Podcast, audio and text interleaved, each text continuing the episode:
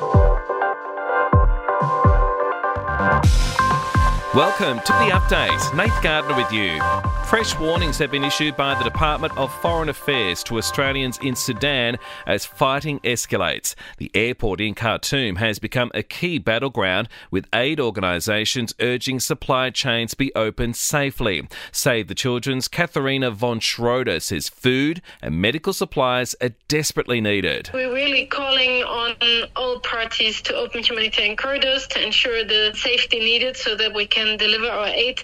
That means the supply corridor into Sudan as well as throughout Sudan, especially into the Darfur region, which is heavily affected. The New South Wales south coast is bracing for further heavy rain. It's after Sydney was drenched overnight. The SES has received over 130 calls for help since the heavens opened Saturday morning. Police in North Queensland are desperately searching for a fisherman. There are concerns he may have been dragged into the water by a crocodile on the Kennedy River, while an 11 year old boy believed to be snorkeling off the coast of Exmouth in West Australia's north has been bitten by a shark. He's been taken to hospital in a serious but stable condition. More gun madness in the US. A man has shot dead five neighbours in Texas, including an eight year old, after they asked him to stop shooting his weapon in his front yard so a baby could sleep. The hunt for the 38 year old suspect continues. A drone strike has caused a fire at an oil depot in Russian controlled Crimea. No injuries have been reported. And in efforts to tackle negative perceptions about divorce, women in China are holding divorce ceremonies and posting on social media. Sport and entertainment are next.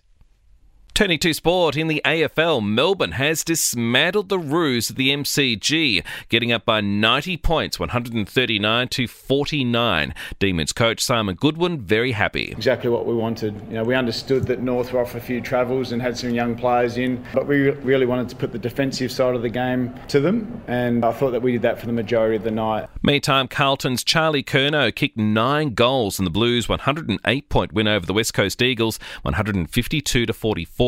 Wins also to the Bulldogs over Hawthorn, the Giants by one point against the Swans, and Brisbane flogged the Dockers.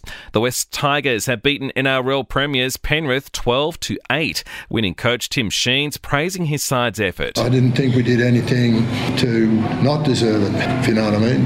There was no luck in it. We worked really, really hard, so that's the other bonus. I don't think there's any controversy about anything outside of uh, a tough game of football. The Gold Coast Titans were too good for Manly 26 to 10, and the Raiders one point winners over the Dolphins. And in the Super Netball, the Melbourne Vixens have notched up a 72 to 60 win over the Queensland Firebirds.